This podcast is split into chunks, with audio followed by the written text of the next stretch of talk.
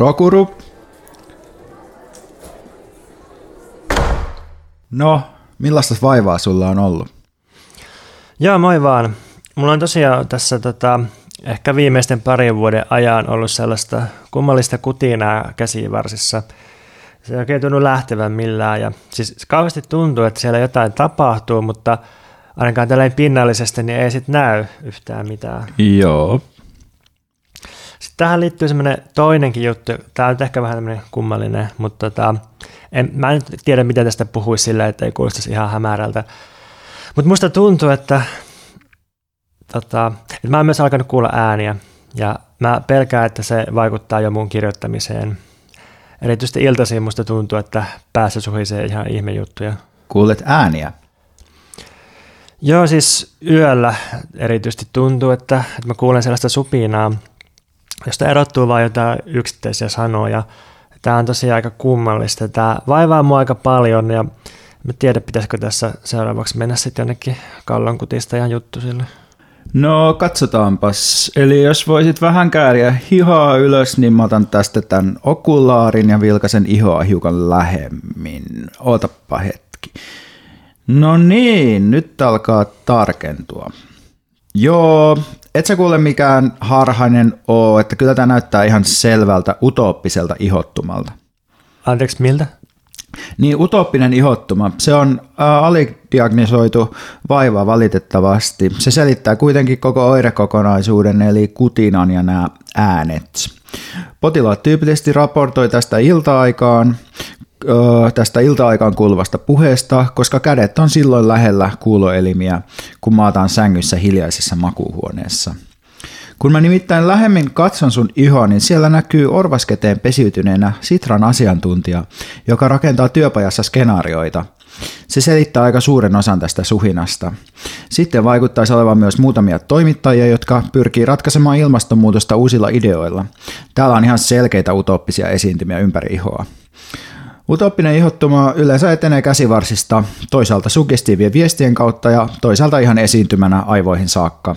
Yleensä potilas alkaa itsekin puhua siitä, miten vasemmista tarvitsee uusia ideoita. Ote todellisuuteen ja tässä ajassa käytäviin kamppailuihin herpaantuu vähitellen. Ai kauhea. En ole kyllä koskaan kuullut tällaisesta, mutta tuntuu ihan järkeen käyvältä. Ja tämä selittää myös mun tarpeen kirjoittaa kolumneja viime aikoina. Tota, miten tästä sitten voisi päästä eroon? No mä suosittelen, että hoidat tätä osallistumalla joihinkin tässä ajassa ja tilanteessa parempaa elämää itselleen rakentavien ihmisten kamppailuihin. Et mieti, miten voidaan rakentaa vastarinnan ja mielekkään elämän käytäntöjä tässä ja nyt. Se yleensä hävittää utooppisen ihottuman ihan kahdessa neljässä viikossa. Ai tämä oli näin yksinkertainen juttu. Tämä, tämä kyllä helpottaa. Että kiitos tosi paljon tästä avusta ja tuntuu, että yhteys todellisuuteen palautuu jo vähän nyt ihan heti tässä vastaanotolla. Näin on saatu konsultaatiot pois alta ja voidaankin sanoa, että tämänkin konsultaation sinulle tarjoavat meidän Patreon-tukijat kuin myös Vasemmistofoorumi ja meidän julkaisija Voima. Podcast tarjotaan teille Veikan puhelinkaapista esiin otetuilla vehkeillä. Veikalla on siis vaatekaappinsa ovessa tämmöinen vanha-aikainen lankapuhelin, jossa on, on niin tämmöinen No siis siinä on kyllä samassa kädensijassa on niin kuin se kuuloke ja mikrofoni, mutta, mutta tota, se on, kyllä mä nyt veikkaisin, että on jotain 1930-lukua on. Uh, se on 1800-luvulta itse asiassa. Onko? Joo, toi on musta hauska. Se on mun uh, isoäidiltä peritty puhelin ja siinä näkyy sellainen tietty pragmaattisuus, millä tällaisiin erittäin hienoisiin, hienoihin puuesineisiin on suhtauduttu, koska se on tosiaan on vedetty uusi sähköinen koneisto ja sen lisäksi siitä on sahattu myös yksi koriste pois tästä yläosasta, jotta se on ilmeisesti mahtunut johonkin kaappiin tai johonkin seinään tiettyyn kohtaan. Ja nyt se koristaa sun podcast-kaappia. Joo, itse kutsun sitä vaatekaapiksi, mutta voi sitä noinkin kutsua. Joo, hei, mä mietin, että mitä jos käytäisiin tässä alussa läpi keskiluokan viime aikojen kovimmat ympäristöpoliittiset aloitteet top kolme?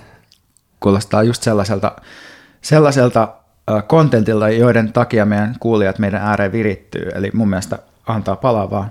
Joo, nyt on siis isketty tosi kovia mullistuksellisia poliittisia aloitteita pöytään viime aikoina, että ensimmäinen on tämmöinen, että on, on päätetty sosiaalisessa mediassa, että ei postata enää iloisia matkakuvia Instaan. Sitten kun matkustetaan toiselle mantereelle, niin, niin ensinnäkään sieltä lentokoneen sisältä ei saa postata mitään kuvia sieltä matkustamosta käsiin, ja sitten sit niinku varsinkaan sellaista, että näkyisi joku lentokoneen siipi ja moottori, niin ei, ei, ei, se on saastuttavaa, ei sellaista. Ja sitten sieltä matkan niinku päästä tai siltä periltä, niin, niin ei iloisia ilmeitä, koska sitten helposti jää kiinni somessa tästä niin kuin, kaikenlaista hurskastelusta, että ei, ei mitään niin hymynaamoja sieltä, tai ainoastaan niin kuin, surullisia tai ironisia kuvia paikan päältä sitten, tai, tai jotain sellaista, että kauheata kun tässä on muovipussi kellumassa rantavedestä, niin semmoinen on ihan ok. Niin, niin kuin Naomi Klein sanoi, tämä muuttaa kaiken. Eli kun tällä tavalla toimii, niin epäilemättä asiat lähtee pikkuhiljaa muuttumaan, eli tämmöinen mikrosyyllistyminen, mm. niin sillä, sillä sitten otetaan niskalenkki. No sitten toiseksi kovin aloite viime aikoina on ollut se, että keskiluokka vaatii itselleen 20 euro lentoveroa, joka varmasti lopettaisi kaikkien keskiluokkaisten lentämisen. Niin, mua on mietityttänyt.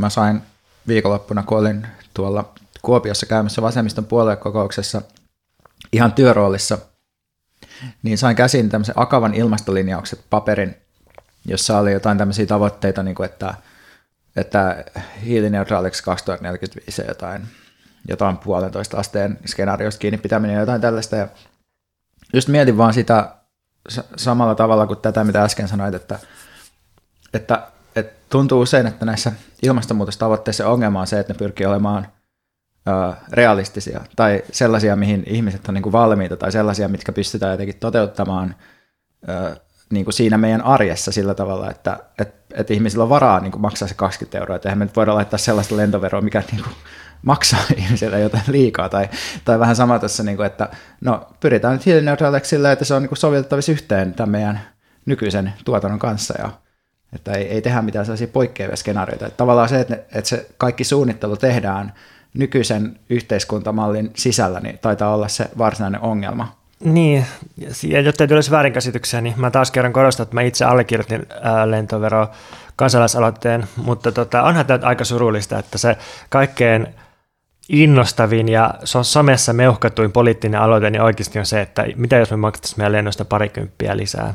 Tosin kai niillä oli aika suuria vaikeuksia saada ne allekirjoitukset siihen, että taisi somemeuhkaaminen olla se pääasiallinen into tässä kuitenkin, eikä niinkään sellainen kansalaisten yleinen kiinnostus tätä kohtaa. Ja siis mm. kyllä mäkin sitä mietin, että onko tämä nyt niinku, onko tämä niinku, niinku lentojen laskuttaminen niinku yksittäisiltä kuluttajilta, että onko tämä, mihin meidän pitäisi tässä niinku pyrkiä. Niin, tai jotenkin tulee sellainen olo, että, joko, joko niin kuin halvat lennot köyhille ja niin kuin jatketaan kauheita saastuttamista, tai sitten pistetään niin kuin kunnolla siis sellaiset verot ja, ja säätelyt ja kerosiiniverot ja, ja kaikki niin kuin lentäminen kortille tai joku säännöstelyhomma, että oikeasti se, se niin kuin turha lentäminen loppuu, tai että niin kuin oikeasti asiat muuttuu ja jotenkin, että tulee niin radikaali mullistus, että sitten on ihan pakko investoida kunnolla raideyhteyksiin ja julkiseen liikenteeseen ja kaikkeen tällaiseen. Ja tämmöinen niin kuin minimaalinen välitilakynnytys, jolla laastaroidaan jotain kapitalismin 500 lonkeron, sivulonkeron kynnen pientä halkeamaa jollakin kertakäyttöisellä Hello Kitty Pink mikrolaastarilla, niin se vaan niin kuin kyrsii armottomasti. Hyvin sanottu. Ja kyllä mä tässä tietty vähän ottelen kanssa, että, että kun aika monet meitsenkin kaverit oli tosi innoissa, että nyt, nyt saatiin niin punavihreä kansanrintama hallitus ja pistää ilmastonmuutoksesta stoppi, että – millaisen stoppi laitetaan, mitä tässä niin kuin ollaan tekemässä. Mulla ei ole mitään käsitystä. Niin kuin, okei, nyt ollaan vielä aika alkutaipaleella tätä hallituskautta, mutta niin kuin, tähän mennessä mä oon hyvin niin kuin hämmentynyt näistä mahdollisista keinoista. Musta tuntuu, että keskusta on laittanut stopin sille stopin laittamiselle, mutta katsotaan, miten neuvottelut etenee, kuinka pahasti keskusta kumppaneita muiluttaa siellä hallituksessa? Joo, joo mäkin olen niin edelleen valmis, valmis kuulemaan kaikkea niin positiivista sitten, kun sitä, sitä tulee, että en, en mitenkään niin kuin ole heittänyt kirvestä kaivoon, vaan, vaan niin kuin, äh, toivon, että siellä onnistutaan tekemään muutoksia. Joo, mutta hei, sitten se kaikkein kovin keskiluokan ympäristöpoliittinen aloite, niin se on tämmöinen, Greenpeaceiltä tuli ihan just itse sähköpostia. Siinä oli tämmöinen, että silloin kun Greenpeace tulee sähköpostiin, niin täytyy olla kyllä jotain erityistä tekeillä. Tämä, tämä on oikeasti kova. Tämä on, että vaaditaan joululahjoista luopumista. Lopetetaan joululahjat, niin ylikulutus vähenee. Kuka, kuka miksi on nyt tuon keksinyt, miksi, miksi hän työskentelee edelleen tässä organisaatiossa. Mutta tämä jotenkin siis silleen, mitenkään Greenpeace sille yleisesti pilkkaamatta, niin tämä siis vaan mun mielestä havainnollistaa sen, sen niin kuin eetoksen, mikä on jotenkin pielessä, että et niin kuin, mitä helvettiä, että meillä on, meillä on yhteiskuntajärjestelmä, joka ei voi absoluuttisesti toimia ilman, että ihmiset ostaa ihan vitusti kamaa koko ajan. Kaikki siis romahtaa, jos, niin kuin, jos lopetetaan se ostaminen. Sitten sit, niin kuin, sit se kumouksellinen juttu olisi, olisi se, että, että luovutaan jostain yhdestä päivästä, jolloin niin kuin kerrankin, kerrankin niin kuin on semmoinen runsauden ja ylenpalttisuuden fiilis, niin luovutaan sitten siitäkin jotenkin ja jotenkin niukistellaan yksilöinä se, se on vaan niin kuin, tuo mulle semmoisen lohduttoman ja pohjattoman surullisen fiiliksen. Et, et niin kuin mun mielestä meidän, pitäisi, meidän politiikan ytimessä pitäisi olla sellainen vaatimus tehdä joka päivästä jouluaatto, e, eikä sillä, että lopetetaan se yksi ainoa jouluaattokin tästä vuodesta. Niin, no mä voin tälle, tälle niin järjestön joulukampanjaa tekevänä ihmisenä tietty vähän sille ehkä arv, spekuloida, että missä tässä on niin kyse. Että, että varmasti on niin kyse siitä, että No, silloin kun tehdään tämmöistä tukia viestintää, eli lähetään tosi uutiskirjeitä ihmisille, jotka on ehkä tilannut sen tai unohtanut antikata jonkun boksin niin kuin sinä luultavasti, niin sitten ihmisille yleensä halutaan niin kuin antaa jotain konkreettisia tapoja, millä ne voi itse toimia noissa asioissa silloin, kun niin kuin sen lisäksi ne tukee GPtä esimerkiksi rahalla.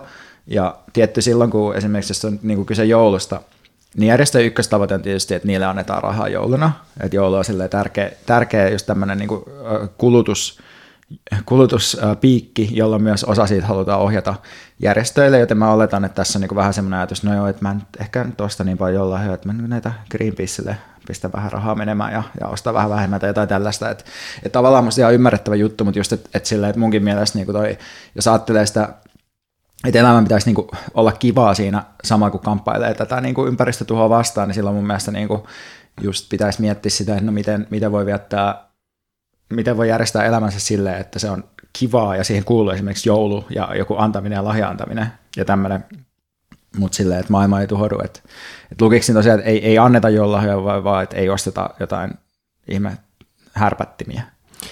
No ainakin siinä otsikossa tai Ingressissa oli ihan, että luovutaan joululahjoista tai, tai niin kuin, siinä se, se, luopuminen ja lopettaminen selvästi, mutta ajatuksena varmasti oli, että viedään joulunviettoa tämmöiseen niin kuin aineettomampaan suuntaan. Ja siis jos mä nyt vakavasti puhun, niin ää, mä sain yhtenä jouluna lahjaksi jäätelökoneen, joka on mulla edelleen kaapissa ja mä en ole koskaan käyttänyt sitä, niin olisi se ollut paljon parempi, että... Olisiko tässä arvonnan paikka?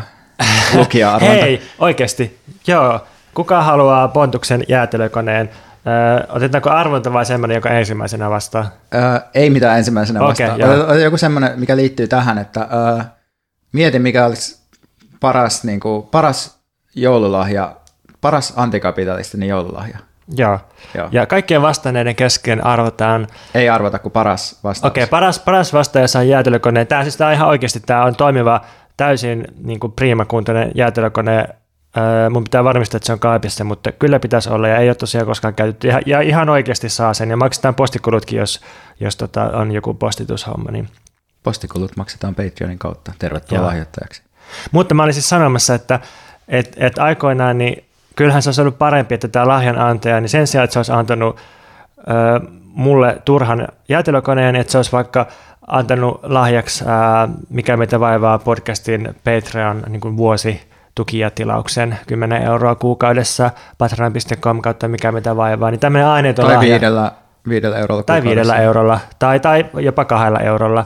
Niin tämmöinen aineeton lahja niin olisi varmasti kaikkien mieltä lämmittänyt enemmän ja sitten säästänyt pikkusen resursseja myös. Niin, niin siis ja nyt ihan niin kuin shameless promotion aside, niin tota, just vaikka joku BookBeat-tilaus on musta tosi hyvä lahja oikeasti. Tässä mainitsit sen, vaikka ne ei vieläkään sponsoroi meitä. Niin, no tämä ei ole nyt, tää ei ole nyt markkinointi, tämä on ihan vaan niin kuin, että se on tuonut mun elämään tosi paljon sisältöä, kontenttia, niin kuin sanotaan. Mikä sua Pontus vaivaa? Mua vaivaa ultimaattinen argumentti kommunismin puolesta. Oikeastaan mua vaivaa se, että kun tämä argumentti on niin ilmeinen, niin miksi tätä ei joka päivä toitoteta kaikilla pääkirjoitusalustoilla ja muualla? Niinpä, jos maailma etenisi parhaiden argumenttien mukaan, niin sun ultimaattinen argumentti kommunismin puolesta olisi Radionovan aamu ykkösuutisena. No nimenomaan.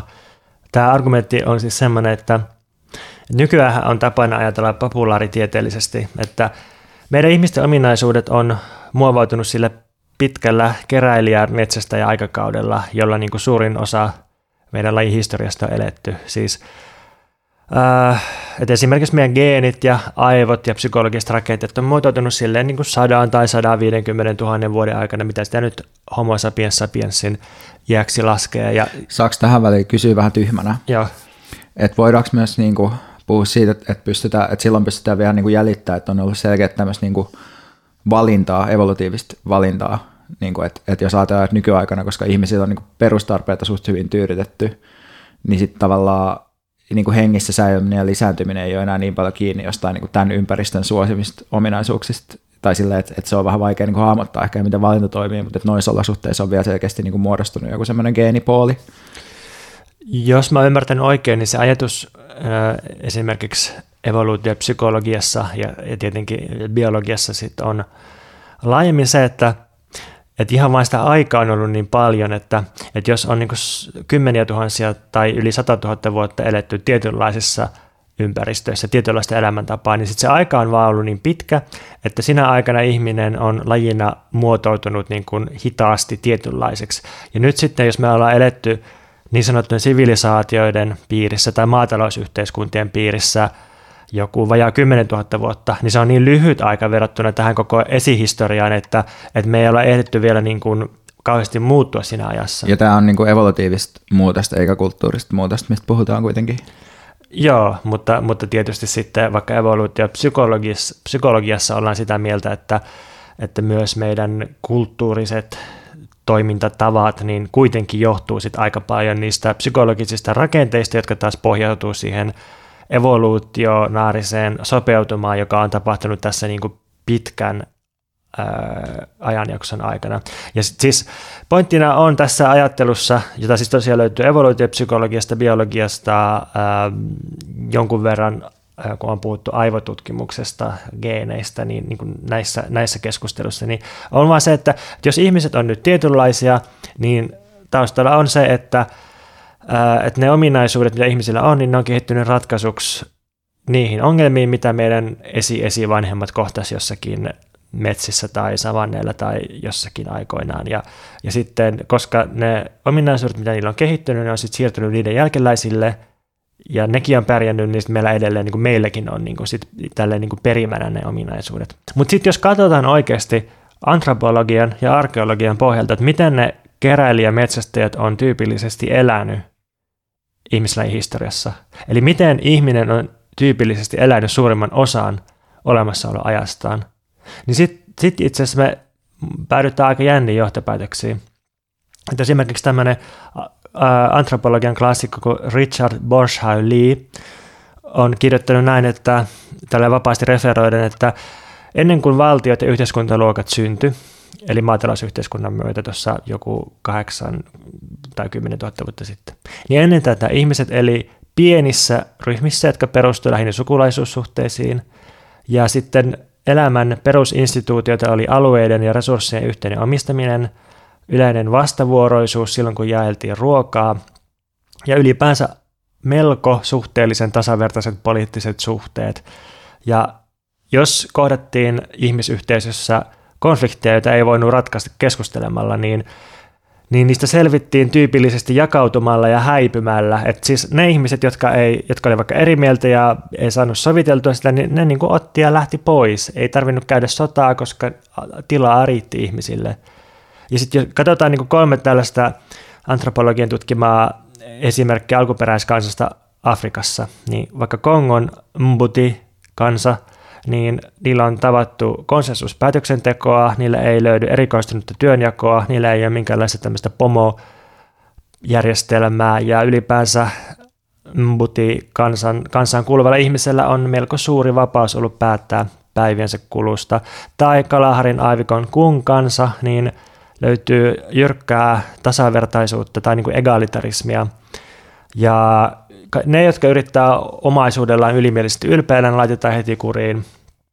Tai katsotaan Nuer-kansaa, siellä sanotaan, että kukaan nuori ei näe nälkää, ellei sitten kaikki näe nälkää, että siis jos joku tarvitsee ruokaa, niin sille kyllä annetaan. Ja sitten jos, jos se johtaa siihen, että kärsitään, niin sitten kärsitään yhdessä.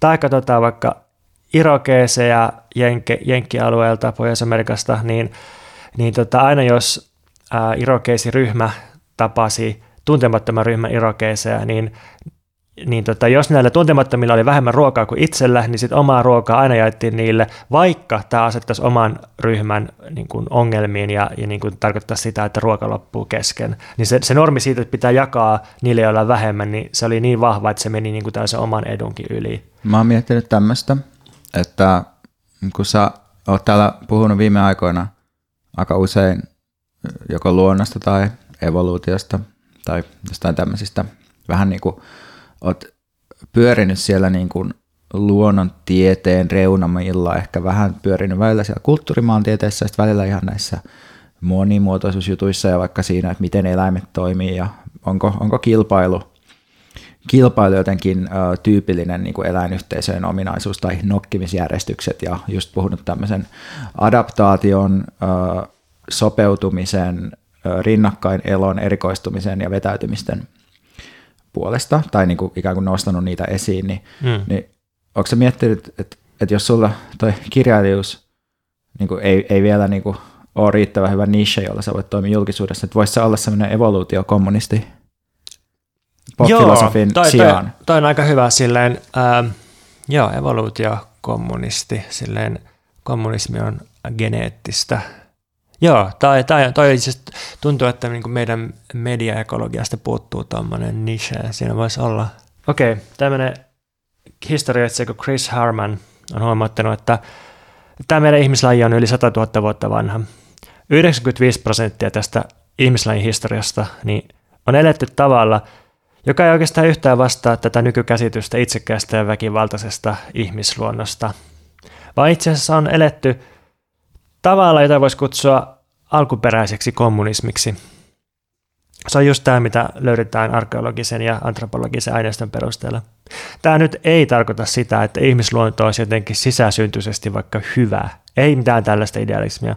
Tämä tarkoittaa vain sitä, että ihmislajin historiassa niin ihmisten selviytyminen on nyt vain edellyttänyt yhteistyötä ja kommunikoimista ja jakamista ja luottamista ja ja tota, sopeutumista ja, ja tota, niin kuin yhdessä liikkumista. Ja kommunismi oli vain käytännöllinen seuraus näistä tarpeista. Evoluutiokommunismi ei ole mitään moralismia, se on terveen järjen aate.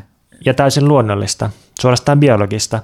Eli siis jos meillä nyt on, meillä nykyihmisellä on muinaisen ihmislajin olosuhteesta syntyneet geenit, aivot ja psykologiset rakenteet, niin itse asiassa se tarkoittaa sitä, että, että me ollaan kommunisteja, että, että meihin on niin kuin sisään rakennettu – vahva pyrkimys tasavertaisuuteen, myös sukupuolten tasavertaisuuteen, hierarkioiden vastustamiseen, yksityisomaisuuden välttämiseen. Siis yksityisomaisuus on aivan, aivan todella uusi tämmöinen outo keksintö, jota ei, niin kuin, siis on joku, mikä joku prosentti historiasta on oltu jonkinlaisen yksityisomaisuuden piirissä. Ja sitten edelleen meillä on vahva taipumus siihen, että päätökset tehdään neuvottelemalla ja pyritään saavuttamaan yksimielisyys ja sitten meillä on myös taipumus välttää sotaa, eli me ollaan niin lähtökohtaisesti taipuvaisia rauhaan, eli me ollaan kommunisteja, ihmislaji on geneettisesti, aivollisesti ja psykologisesti vahvasti kallellaan kommunismiin. Oikeastaan voitaisiin antaa ihmisestä eläimenä tämmöinen uusi määritelmä, että ihminen on kommunistinen eläin. Homo sapiens, sapiens, communis. Ja tota, pitkien kosteiden iltojen päätteeksi entisen kumppanini vanhempien luona tota, joskus kuunneltiin vähän työväenlauluja ja sitten joskus saattiin laulaa mukanakin sellainen sää, joka tähänkin kohtaan hyvin sopii ja ehkä myös sulle. Me olimme kommunisteja ja olemme vieläkin. Mikä sua Veikka tänään vaivaa? No, mua vaivaa sellaiset keskustelut, joita mä oon käynyt ihmisten kanssa viime vuosina. Mä luulen, että tämä liittyy jollain tavalla siihen, että mä oon tuonut tässä podcastissa muun muassa julki just tämän, että mä oon lopettanut mun työn, niin kuin ns. hypännyt oravan pyörästä jossain vaiheessa ja sitten päätynyt niin kuin uusiin töihin tällaiseen hyvisjärjestöön. Ja mulle on aika usein sitten ihmiset tullut sanomaan jossakin, että, että niin, että sä oot siellä Animalle, että vitsi kun itsekin voisi tehdä jotain työtä, jolla on oikeasti joku merkitys tai joku tarkoitus. Ja tämä ajatus niin kuin työstä sellaisena ihmisen itsen, itsensä toteuttamisen ensisijaisena alueena on, on vaivannut mua paljonkin. Ja mä voin vähän niin kuin puhua tästä taustasta, että tota, mulla itsellä on myös, mä oon itse jossain vaiheessa pudonnut aika syvälle tällaiseen niin kuin myyttiin, että, että ihmisen tulee yksilönä jotenkin vapautua tämmöisen riistävän työn kahleista. Ja tämä ajatus on siirtynyt mulle paljolti tuttumme Johannes Ekholmin kautta, joka julkaisi vuonna 2013 muistaakseni ton graafinen suunnittelu teoksen, onko se sitten käytännön tekniikat jotkut, siinä on kolme, mm. kolme jotain sanaa, joka on siis tämmöinen kirja, missä se haastattelee sen kavereita ja tuttuja ja siinä on joku keskustelu sen psykologin kanssa ja Juha Siltalan haastattelu ja kaikkea tämmöistä, missä siis käsitellään tietotyön riistävää vaikutusta ja sitten siinä on niin semmoinen tausta, että se sitten itse irtisanoutui tässä samoihin aikoihin siitä TSTO-graafisen suunnittelun toimistosta ja sitten tuli myös ulos tämä suuri menestys- ja sukupolvikokemukseksi tituleerattu Kaspar Hauser-näytelmä. Ja mä olin aivan, aivan liekeissä silloin tästä kirjasta ja tästä näytelmästä ja ajattelin, että oi vitsi, kun jotkut uskaltaa tolleen niin kuin sanoa, niin kuin, että niin kuin, uh, mitä se David Lee Roth laulaakaan yhdessä biisissä. I'm gonna live it up. I'm gonna quit my job. Gonna tell my boss to go to hell. Niin sitten ajattelin, että mäkin teen tolleen. Sitten mä myös irtisanouduin ja, ja jäin tyhjän päälle ja olin puoli vuotta freelancer, eli val, tässä on tämmöiset lainausmerkit, joita ette näe.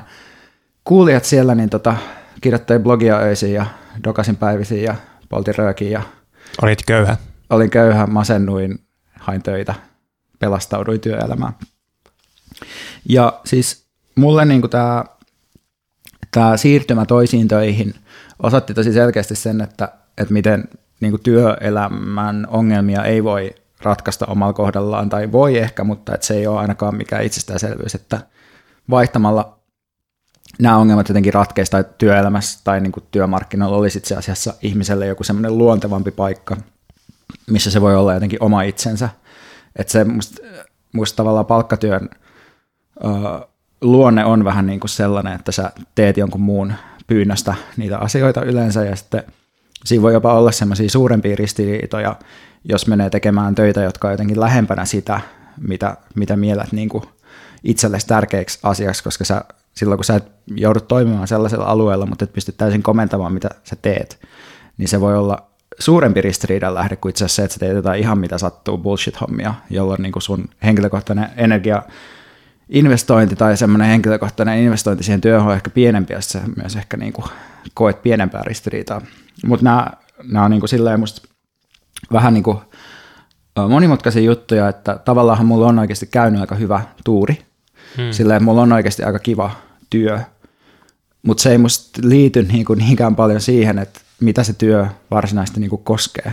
Se siis liittyy siihenkin, että toki musta on hienoa tehdä tällaista eläinoikeusjuttua, mutta se liittyy myös enemmän niin kuin sen työpaikan konkreettisiin olosuhteisiin miten se on järjestetty ja millaiset edut siinä on, millainen työyhteisö mulla on ja kaikkea tällaista. Niin tämä kaikki.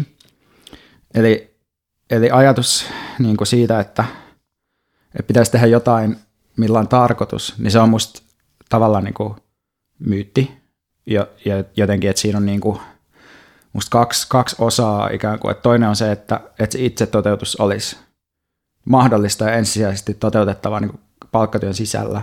Ja sitten toiseksi siinä on se ajatus, että pitäisi ylipäätään toteuttaa itseään sen sijaan, että voisi vaikka nauttia ja kokeilla asioita että se ei olisi niin kuin sinä itse, jota siinä toteutat, vaan sä niin kuin luot nahkaas. Että nämä molemmat on sellaisia niin kuin ajatuksia, jotka on ehkä vähän sellaista mytologiaa, jota meille syötetään. Mutta jos kerran pitää tehdä jotakin työtä, jotakin palkkatyötä, jotta pystyy maksamaan olemassaolonsa, niin eikö sillä ole parempi tehdä sellaista työtä, jolla on vähemmän tuhoisia vaikutuksia ulospäin tai, tai ehkä jopa jotain hyviä kuin, kuin sitten, että, tai siis tarkoitan vaan, että eikö se ole parempi, että sä oot töissä animaliassa, kuin että sä olisit töissä ravintolassa, joka myy annoksia, jotka on tehty pelkästään tapetuista kanoista tehdystä mössöstä. Joo, ehdottomasti, mutta ehkä sitten, no tästä tullaan nyt tähän, mitä mä en ole vielä sanonut, mikä musta on tässä niin kuin varsinainen pointti, mikä mä oon sanonutkin näille ihmisille yleensä, jotka mulle tulee puhumaan, että et, et ihminenhän ei, yksittäinen ihminen ei niitä työmarkkinoita kuitenkaan niin pysty muovaamaan omalla tahdollaan, että et yllättäen niin siellä animalialla kuitenkin on vähemmän niitä duuneja kuin sit siinä kanamössä ja myös ravintolassa, ja sen takia niin kuin, sitä kuitenkin helpommin päätyy niin kuin sen oman elantonsa ansaitse siellä kanamössä paikassa, ja sitten sen takia just tästä johtuen, että työmarkkinat ei ole niin kuin ihmisten omassa kontrollissa, niin mä oon sanonut, että kannattaa toki niin kuin etsiä sellaisia hyviä vaihtoehtoja, että miten, niin kuin, miten työ ei niin kuin vie ime sulta niin kuin kaikkea, kaikkea sun niin kuin elinvoimaa, mutta että ensinnäkin ei ole itsestään selvää, että se järjestötyö ei tekisi niin. Järjestötyökin voi niin kuin ajaa ihmisen burnouttiin vähän eri syistä kuin se mäkkäri. Mutta sitten toiseksi mun mielestä kuitenkin, jos haluaa niin kuin oikeasti komentaa itseään, niin silloin ö, vapaa-aika, apurahaduunit, tällaiset voi olla kuitenkin parempi vaihtoehto. Tai mä itse olen ainakin pyrkinyt sit siihen, että, mä niin kuin, että se mun täysin omaehtoinen elämä tapahtuu sitten sen työn ulkopuolella. Hmm. Ehkä nämä keskustelut kertoo siitä, että no ensinnäkin, että aina on olemassa fantasia siitä, että just jonkun toisen työ on mielekkäämpää ja parempaa, ja sitten kun pääsee siihen, niin sitten taas fantasia jostain toisesta työstä. Tai just tämä, että, että silloin kun mä olin vakituisessa tai niin kuin kuukausi, kuukausittaisessa viikoittaisessa palkkatyössä, niin mä ajattelin, että jos mä vaan saisin apurahaa ja voisin päättää itse päivistäni, sitten olisi hyviä asioita. Nyt kun mä sillä, että mä teen apurahalla työtä ja päätän itse päivistä, niin sitten mä herään joskus puoli 12 sillä, että olisinpä mä töissä, niin olisi jotain, niin kuin, jotain sellaista elämässä, mihin voisi luottaa ja mikä pitäisi kasassa. Että se on niin aina niin kuin tämmöinen, tämä on niin semmoinen jotenkin aika yleinen asia, ja en tiedä kuinka paljon tämä, tämä lopulta muuttuu, mutta toi, toi mun mielestä on aika, aika niin kuin viatonta ja niin kuin pientä. Toi ei musta suuri ongelma, mutta ehkä se suurempi ongelma, mistä nämä keskustelut, mitä sä oot käynyt kertoa, on se, että ylipäänsä ihmiset kokee, että niiden työ ei ole merkityksellistä tai että se, siinä on jotain tosi pahasti pielessä. Ja sitten, sitten kun jotenkin tuossa, mitä sä puhuit, ja niin voimakkaasti ne kaksi ulottuvuutta, että, että toisaalta mitä se työ tekee sille työntekijälle, että se niin kuin tosi subjektiivinen merkitys – ja sitten toisaalta, että mitä se työ tuottaa ulospäin, minkälaisia efektejä siellä on maailmassa, riippumatta siitä, mitä se työntekijä kokee ne. Niin jotenkin kaikki nämä sekaannukset musta jotenkin liittyy ehkä siihen, että, että kun työllä on niin erilaisia merkityksiä, että, että yhtäältä on se merkitys, että me ei koskaan päästä eroon siitä vaivannäöstä, mitä pitää tehdä, jotta me voidaan elää. Siis, että vaikka me kuinka elettäisiin luksuskommunismissa, niin pitää nyt jonkun verran nähdä vaivaa, että meidän elintoiminnot ihan vaan jatkuu ja näin edelleen. Että siitä me ei koskaan päästä eroon. Ja sitten niin työ siinä mielessä just, että toteutetaan itsemme, muutetaan maailmaa ja työ niin sellaisena tuottamisen ja vapauden ja luomisen alueena. Ja tämä on niin se työn kaikkein paras merkitys. Ja sitten on kolmanneksi on työ jotenkin sellaisena toisen palveluksessa tehtävänä tai alistettuna sellaisena niin kuin määrättynä, käskytettynä palkkatyönä. Ja sitten jotenkin nykyään, kun puhutaan työstä, niin helposti jotenkin nämä sulautetaan yhteen nämä kaikki kolme, ja sitten ihmiset etsii sitä yhdestä palkkatyöstä näitä kaikkia kolmea merkitystä, mikä ei vaan voi olla mahdollista. Niin ja varmaan siis tämä, että just etsitään sieltä palkkatyöstä sitä merkityksellisyyttä, niin, niin liittyy jollain tavalla just niihin muutoksiin, mitä, mitä uh, työelämässä ja ehkä laajemmin niin kapitalismissa on, on tapahtunut. Vaikka 1970-luvulta lähtien, että, että nykyään niin kuin, uh, vaikka Suomessa aika suuri osa tämmöisistä niin kuin tuottavista tai arvoa lisäävistä töistä sit on just semmoisia, missä niin kuin, ihmiset operoi niin kuin jollain merkityksillä ja laittaa omaa elämäänsä ja omia kommunikaatiotyylejä ja omaa persoonallisuuttaan siihen työhön, niin silloin tietysti niin kuin se, on, se, se edesauttaa siinä työssä pysymistä, että jos ihmiset niin kuin jollain tavalla identifioituu siihen työhön ja ajattelee, että tämä on niin kuin just minua ja minun, minun persoonallisuuttani. Ja, ja just tavallaan niin kuin, tämä on myös tosi suuri ristiriitojen lähde, mikä on myös mulla, ollut niin kuin se syy, että miksi mä oon lähtenyt yhdestä työstä. Mä koin, että mä, niin kuin, että mä tavallaan, niin kuin, että se olisi väärää samastumista, että, että mä niin kuin en, en tykännyt siitä, mitä mä tein aikaisemmin ja sitten mä irtisanouduin mutta et, et, et ehkä niinku, että mulla on niinku se, se toisaalta se ajatus, että okei, että no se ei ehkä kovin monella niinku, he kovin helposti onnistu se kuitenkaan, että löytäisi sen niinku peilikuvansa sieltä työelämästä tai sen just sulle luodun lokeron sieltä. Ja sitten toisaalta niinku, musta tämä on niinku yksi juttu. Sitten toinen juttu on se, että ei kannata, ei kannata syyllistyä siitä, jos ei pysty löytämään jotain eettistä työtä työmarkkinoilta. Et se on niinku semmoinen, mistä kun mist, mi, mi, mihin tämä ei niin kuin kannata liikaa jäädä niin miettiä mun mielestä, että okei, että ei nyt keskitysleirivartijaksi kannata niin kuin kenenkään ryhtyä, mutta silleen, että jos sä nyt teet vaikka jotain niin kuin, jollekin niin kuin geneeriselle, vaikka jollekin pelifirmalle jotain CGI-tä tai, tai jollekin leffa post-production yhtiölle, niin okei, se ei ehkä, se ei ehkä niin kuin paranna maailmaa, mutta ei se niin kuin, mun mielestä ole myöskään sellainen, että sun pitäisi niin kuin sieltä sitten jotenkin lähteä tekemään jotain hirveän, tai etsiä jotain niin kuin eettisempää tai jotain sellaista, että ei se ole musta niin kuin se paras tapa, millä ihminen voi niin kuin tehdä muutoksia, että kyllä musta niin kuin sit voi ajatella silleen, että, että että et sitten on muutakin kuin se työelämä, mitä kautta voi yrittää niin kuin jotain poliittista rakentaa. Mä kuuntelin, kun korkeakoulutettu kaveri ja sitten duunarikaveri ilman koulutusta jutteli. Ja sitten tämä korkeakoulutettu kaveri oli silleen, niin kuin tuskaili just tällaisen tyyli, että, että äh, pitäisiköhän mun niin kuin, yrittää mennä sinne töihin, että pitäisinköhän mä siitä, olisikohan se, niin kuin, olisikohan se ihan hirveätä ja olisiko, onko se niin kuin mielekästä. Kauhean monimutkaiset tällaiset kelailut. Ja sitten se duunari taustainen kaveri jotenkin oli silleen, että että ne saa ihan yksinkertaista, että se on vaan työ, mene sinne, jos et tykkää, sieltä pääsee pois. Se ei ole se enempää kuin työ, työstä pääsee aina pois. Niin sitten se jotenkin kuulosti silleen vähän niin kuin terveeltä ja helpottavalta tuommoinen ajattelutapa, että, että se on vaan jotain, mitä pitää tehdä, ja jos ei sitä pidä, niin sitten voi vaihtaa työpaikkaa.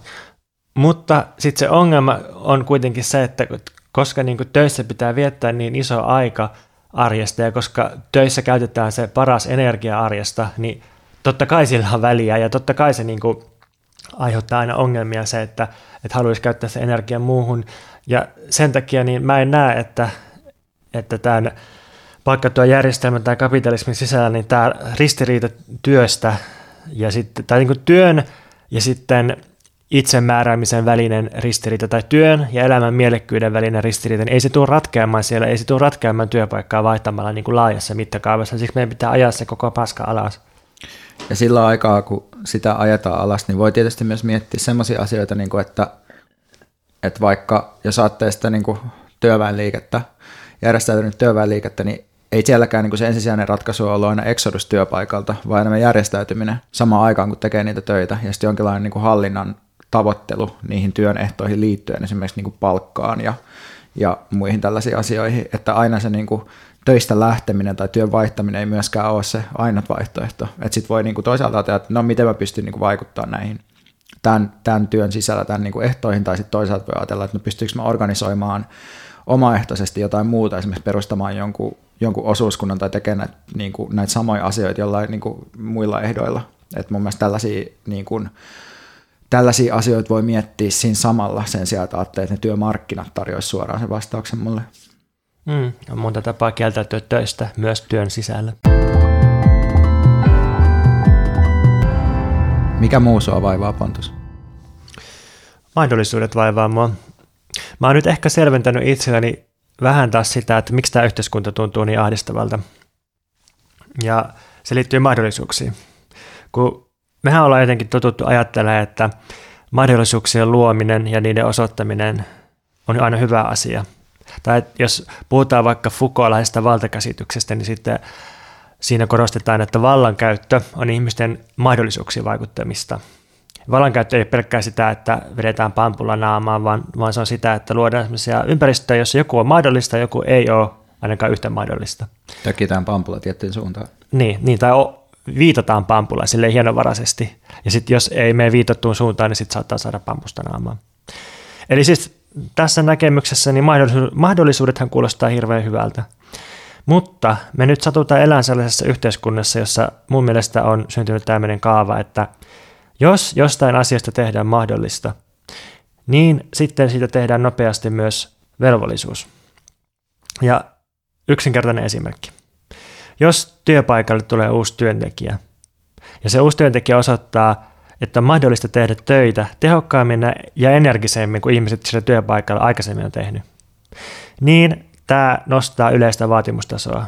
Eli koska on osoitettu, että on mahdollista tehdä töitä enemmän, niin siitä tulee myös yleinen velvollisuus tehdä töitä enemmän. Tai sitten laajempi esimerkki. Kun on syntynyt tämmöinen kilpailuyhteiskunta, jossa on mahdollista kilpailla ja menestyä markkinoilla, niin sitten syntyy myös velvollisuus kilpailla ja menestyä siellä markkinoilla.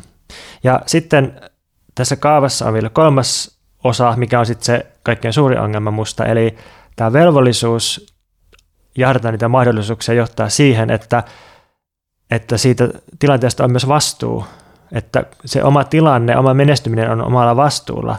Jos ei täytä velvollisuuttaan kilpailla ja menestyä, niin sit se on niin kuin oma vika. Eli tämä kaava on siis sillä, että ensin luodaan mahdollisuus, sitten mahdollisuudesta tehdään velvollisuus, sitten velvollisuudesta johdetaan yksilön vastuu. Ja jos mahdollisuudet koko ajan moninaistuu, ainakin periaatteessa, meidän velvollisuudet tehdä kaikkea myös moninaistuu. Jos me päädytään tilanteeseen, jossa me ollaan myös itse vastuussa kaikesta, että omaa vikaa, kun et tehnyt sitä tai sitä, sulla oli mahdollisuus, et tehnyt, hävisit, luuseri, oot vastuussa, oma vika. Ja mä ajattelen, että tämä kaava selittää myös osan siitä, mitä kutsutaan kateudeksi.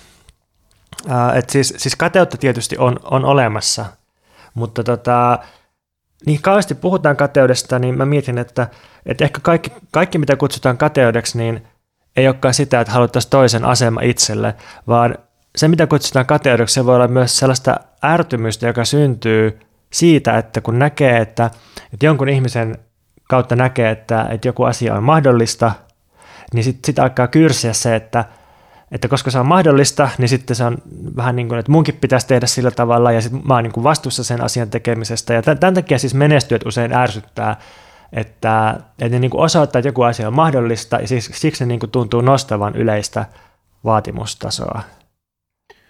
Niin, eikö tavallaan voi ajatella, että tällaisten menest- että tällaisilla menestyjillä on myös tietty funktio, mm. että, että ne ikään kuin ohjaa ihmisiä tiettyyn suuntaan, että se, että ihmiset saa tietyt asiat näyttämään mahdollisilta ja helpoilta, niin se kannustaa toisia ihmisiä alistamaan itseä ja pyrkimään vielä enemmän tiettyihin suuntiin, vaikka hyvin harva niistä lopulta tulee saavuttamaan, saavuttamaan tämän jonkun ö, tällaisen ö, get rich fast ö, elämän tai, tai jotenkin näin.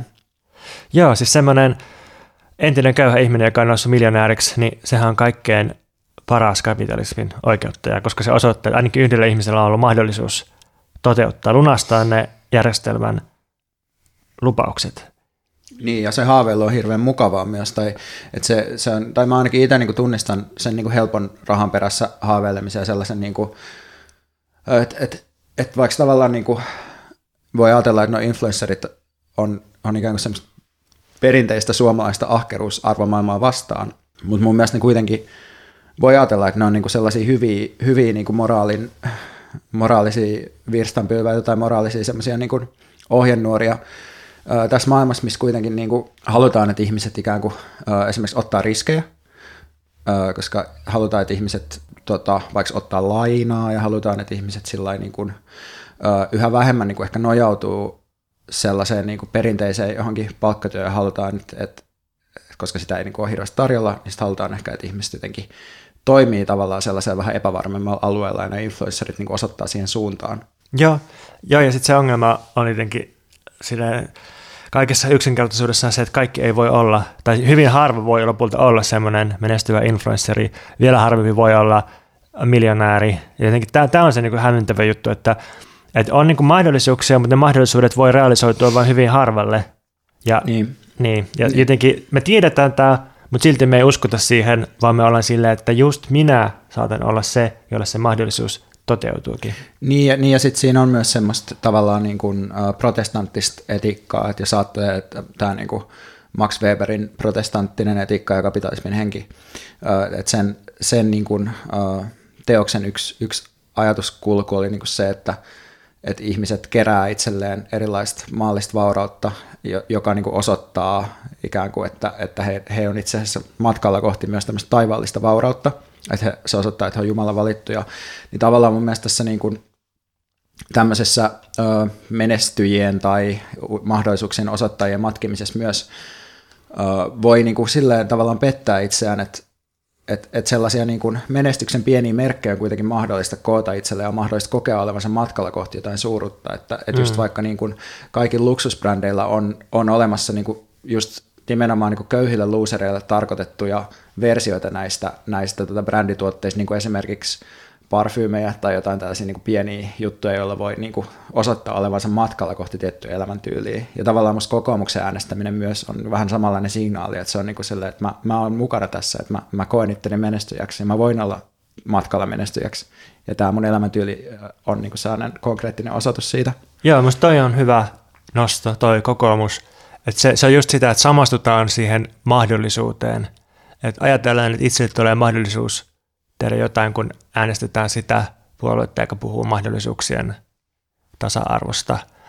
Mutta ehkä tämä koko puhe, koko oikeisten puheen mahdollisuuksien tasa-arvosta, niin tarkoittakin just tätä kaavaa, että, että luodaan sellaisia mahdollisuuksia, joista tulee velvollisuuksia, joista seuraakin sitten vastuita. Kaikki on lopulta vastuussa siitä, että ne häviää ja on surkeita luusereita. Mennäänkö suosituksiin? Aina oot myös suosituksia, mä en koskaan halua mennä, mutta kai se on pakko. Mitä sä Veikka suosittelet? Mulla on muutama suositus.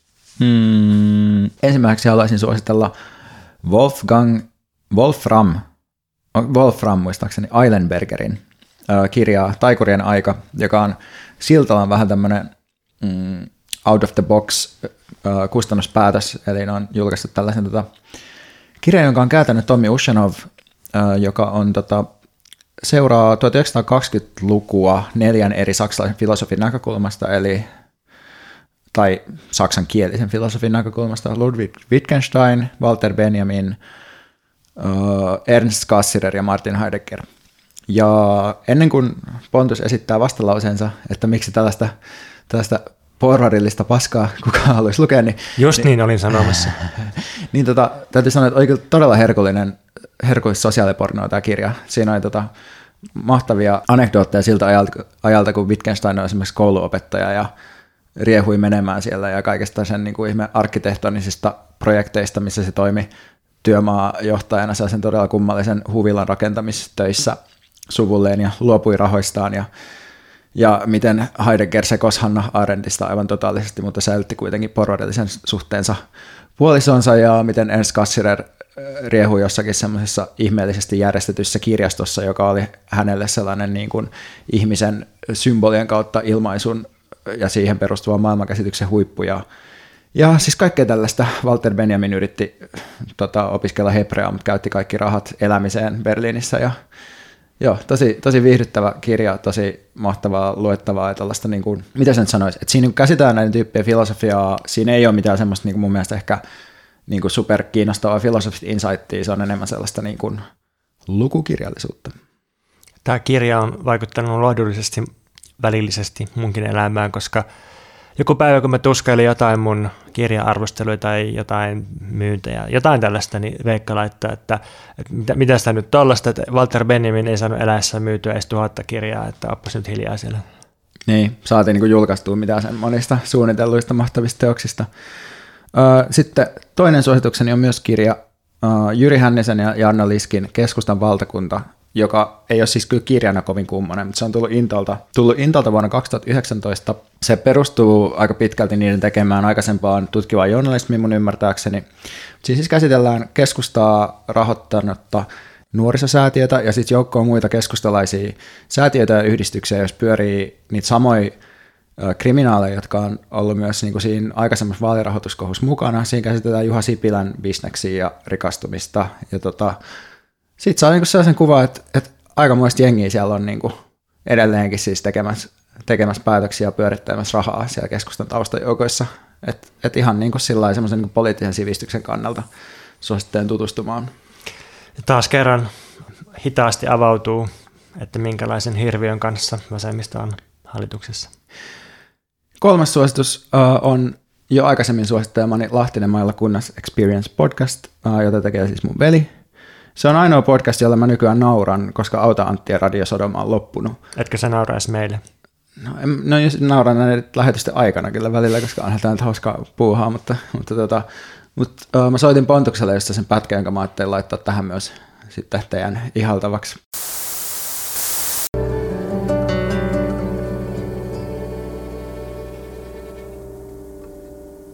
No niin, se oli Matti Hannes Koivu ja Kyllä. Aurinko ja Tuuli hiljaiseksi vetää. Hieno biisi, hieno biisi.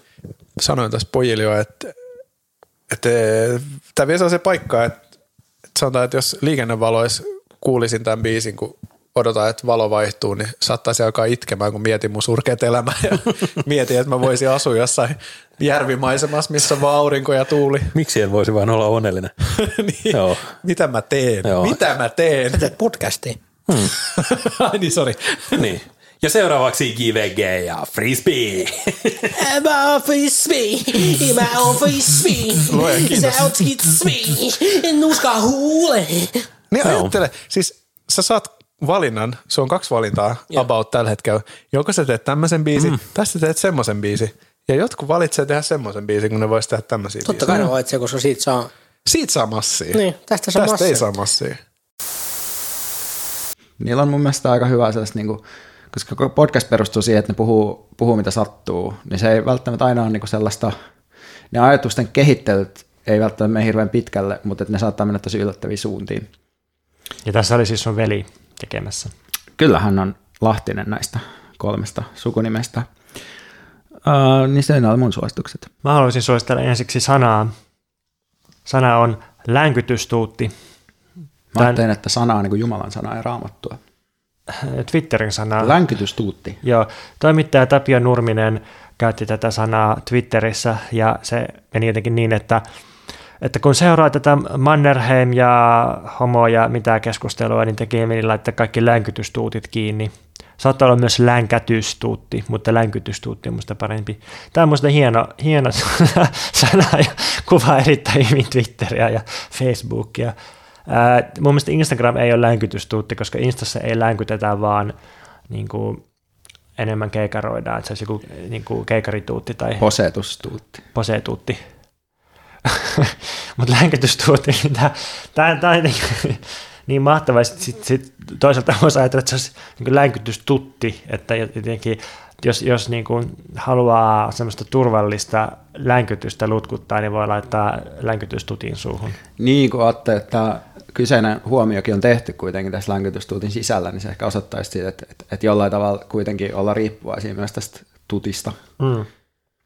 No sitten mä, mulla on tämmöinen käänteinen suositus. Mä suosittelen välttämään sellaista netissä pelattavaa korttipeliä, jonka nimi on Guvent, siis g 2 v e n t Guvent. Tässä on nyt kokemusasiantuntija puhumassa. Joo, jos haluaa pilata elämänsä ja tuhota mahdollisuudet työntekoon ja saada karvaita kokemuksia ja herätä öisin miettimään erilaisten korttien mahdollisia synergioita ja kombosuhteita ja numeroarvoja, niin siinä tapauksessa kannattaa aloittaa Gwentin pelaaminen.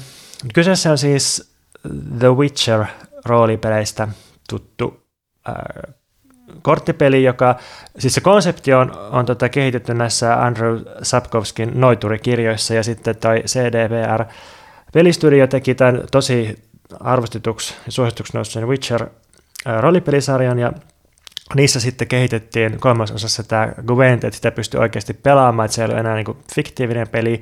Ja sitten se Gwent julkaistiin semmoisena irrallisena ää, aika pitkälle hiottuna korttipeli, jota voi pelata joko PCllä tai sitten iOS-laitteella, Applen laitteella.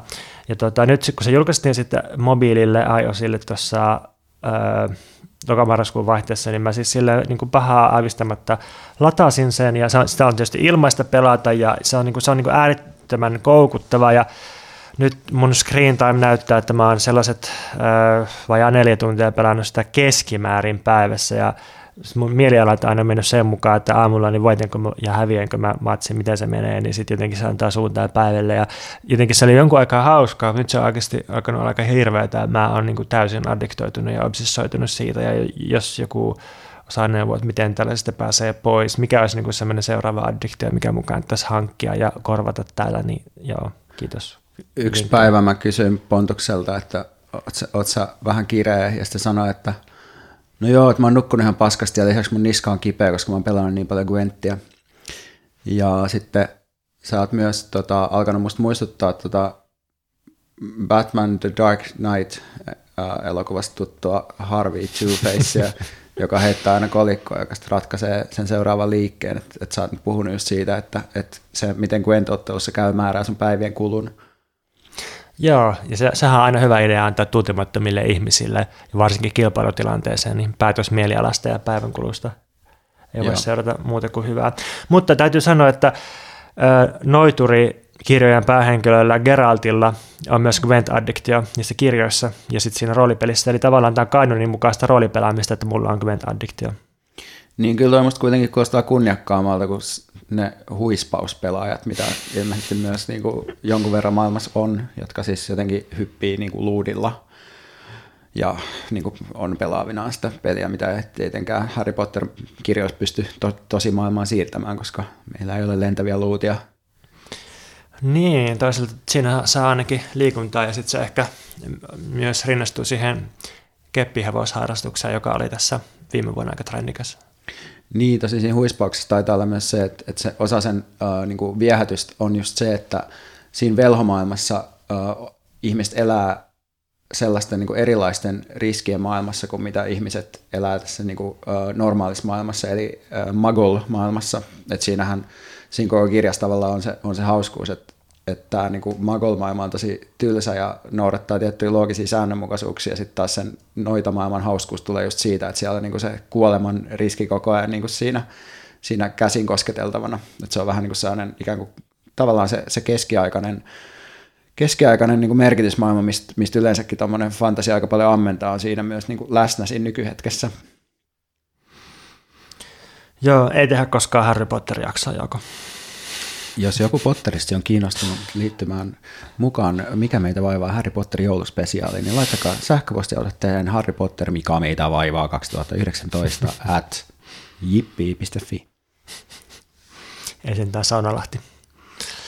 Tota, joo, no sitten mun viimeinen suositus on tämmöinen juttu, mitä mä en taaskaan haluaisi suositella, koska mä haluaisin pitää tämän itselläni, koska mä aion ryöstöviljellä tästä lö- löytyneitä lähteitä kaikkialle. Kirjan paksuutta ajatellen uskon, että saatkin pitää sen itsellesi. Niin, sitten jos joku oikeasti lukisi tätä kirjaa, niin sitten jotenkin musta tuntuu, että mun lähteet paljastuisi ja sitten mun luovuus osoittautuisi pelkäksi plagiaatiksi, mutta kyseessä on siis Chris Harmanin paksu, paksu, paksu kirja nimeltä A People's History of the World.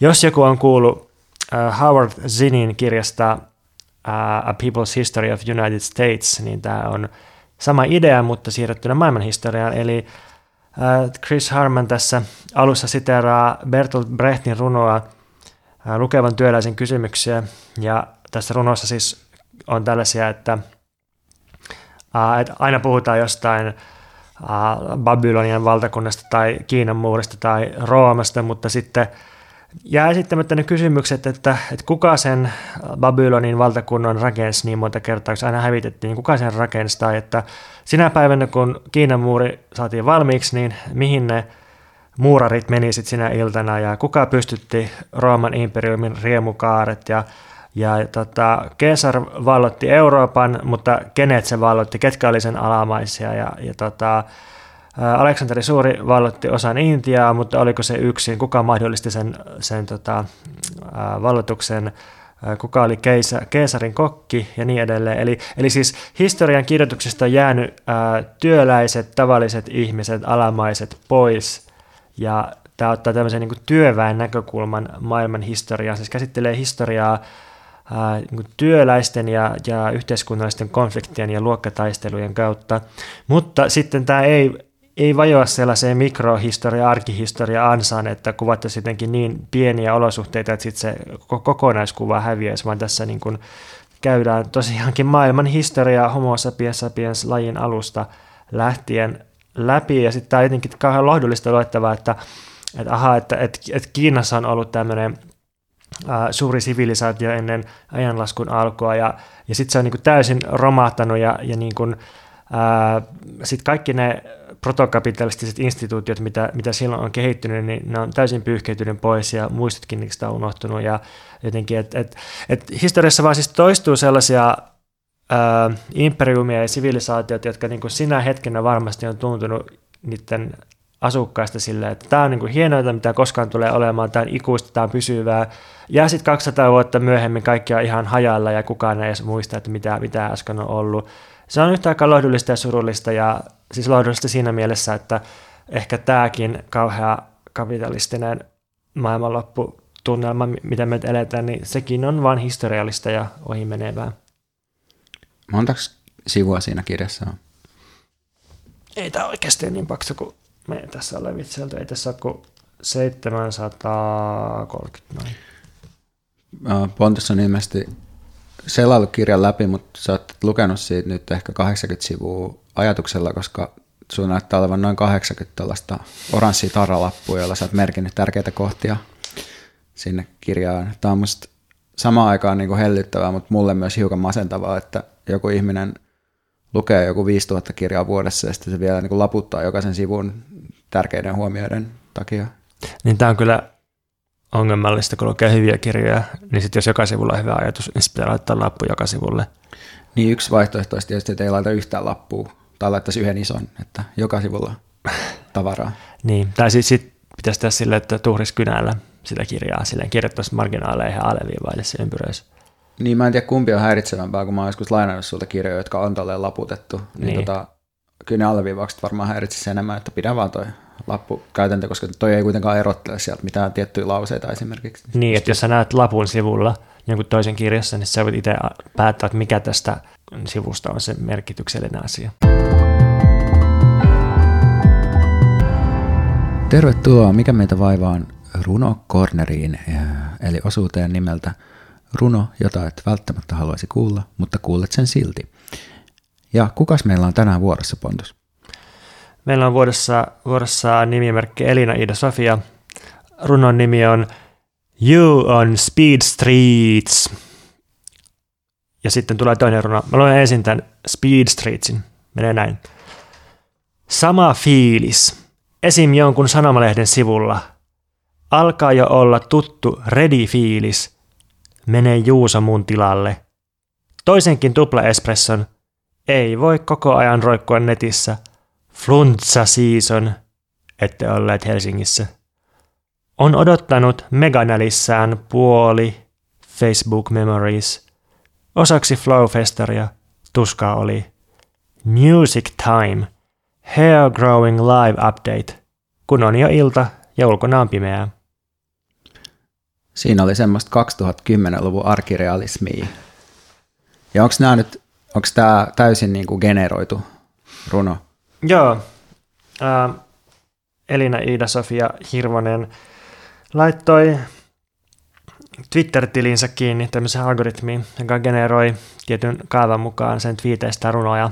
Ja sitten kun se postasi Instaan näitä, niin mä olin silleen aivan fiiliksissä, että et eh, ehkä tässä niinku joku kontekstointi tulossa, mutta hei, että tämähän on niin sun tyyli, että sä varmaan laitat nämä sun tulevaan kirjaan, ja sitten oli silleen, ha, läpi meni kaikille, kaikki luulee, että mun runot on tällaisia.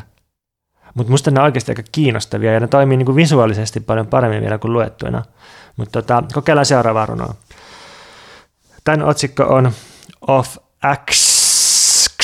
Acceleration. Informaatiota ja sit on kirkastuneet vuosi vuodelta. Ukot, uggelit ja uggelsit, sydänemoji. Burnout ja loppuun palaaminen. Seksy apokalypsi, vanha testamentti ja saada niistä kiinni ennen. Instagram-kuva lentokoneen siivestä, et paikassa siltala. Mm. Siinä oli kyllä semmoista akseleraation ja samaan aikaan loppuun palamisen ja kerosiinin katkua. Joo, nämä jotenkin... Äh, tämä jännä, että niin algoritmi tuottaa silleen ikään kuin automaattisen parodian siitä, että minkälaista olisi olla tekemässä tämmöistä ajanhenki-runoutta. Ja sitten jotenkin, että miten saa algoritmina samaan runoon Ready-fiiliksen, ää, Flow Festarin tuskan, Facebook Memories, Tupla Espresso. Se jotenkin Varmaan twiittaamalla niistä asioista tosi niin, paljon. Niin, jotenkin, mutta, mutta jotenkin, että algoritmi kuorii sen olennaisen esiin tästä. Ja sitten tässä toisessa tosiaan oli lopun ajan tunnelmia, burnout ja loppuun palaaminen, seksy, apokalypsi, vanha testamentti, Instagram-kuva lentokoneen siivestä. Niin olisiko nämä niin koneavusteisia runoja, että ne edellyttää sinne sen jonkinlaisen niin kuin ihmiskomponentin, mutta sitten Joo, niistä saadaan olennainen uutettua sitten tämän algoritmin avulla. Joo, ja sitten tietysti se, että, että onhan se ihmiskomponentti siinäkin, että, että näitä tällaisia runoja varmaan tulee generoitua useampia, niin kun tulee niin hyvää tai hauskaa, että sen sitten pistää eteenpäin. Tämän mäkin muistan, että kun mä oon kanssa käyttänyt joskus tämmöistä fase, vastaavaa fase uh, uh, jotain automaattia, niin, niin suurin osa oli ihan skeidaa, mutta sitten siellä oli pari tosi hauskaa. Mm. Mutta tämä, ehkä se mun ajatus näistä oli se, että, että mä voisin ihan vakavissani lukea kokonaisen runokirjan, joka olisi tehty tällä tavalla, mutta et, et tietysti sillä, että algoritmeja aina vähän muuteltaisiin, että se ei, tulisi niin tasapainoisesti samalla kaavalla jostain generoita runoutta, vaan vähän aina muuteltaisiin sitä, mutta et kuitenkin, että se, se varsinaisen kompositio tekisi se kone, niin sitten jotenkin tuntuu, että se tulkinta siitä olisi myös vapaampi, että ei tarvitsisi miettiä, että mikähän se runoilijan ajatus tässä oli, vaan voisi niin olla silleen, että, että ei, tässä ei ole mitään yhtä määräävää ajatusta, vaan tämä voi lukea ihan mitä haluaa. Sopisi kyllä hyvin kuvaa, että Kosmoskustannus tilaisi Iida Sofialta tämmöisen runokokoelman. Mm, tässä myös vinkki Poesialle ja Nyntamolle. Suositellaanpa lopuksi vielä meidän Patreon uh, jäsenyyttä. Siellä pääsisi nyt osallistumaan täysin automatisoitu avaruushamalluksessa kommunismi lukupiiriin ja myös kuuntelemaan koneen luetut versiot kirjan jokaisesta esseestä. Ja sinä uh, teknologiakriittinen kerettiläinen lukijamme, kuulijamme, joka nyt sanot, että minä en mitään koneen luettua paskaa kuuntele, enkä ymmärrä, miksi kukaan muukaan kuuntelisi, niin meillä on tullut jo requestia, että eikö te, voisi julkaista ne kaikki luvut kerralla siellä, niin sitten saisin viidellä dollarilla koko kirjan, että sitä varten voi liityn jäseneksi. Niin, että tällaistakin kiinnostusta löytyy kuitenkin. Ja tässä vaiheessa voi myös kertoa, että ei, emme tule tekemään näin, koska se on kuitenkin suhteellisen työlästä tehdä niitä lukuja, joten mä en aio tehdä niinku niitä kaikkia samalla kertaa, vaan mä teen niitä sitä mukaan, kun me myös tehdään näitä keskusteluja näistä luvuista. Yleensä tähän loppuun on myös suositeltu, että suositelkaa meitä ja levittäkää sanaa ja niin edelleen, mutta mitä sanotaankin, että älkää puhuko meistä koskaan kenellekään missään. Tämä podcast on niin hyvä ja tärkeä, että eiköhän pidetetään vaan meidän ystävien välisenä juttuna, semmoisena yhteisenä salaisuutena. Älä kerro kenelle.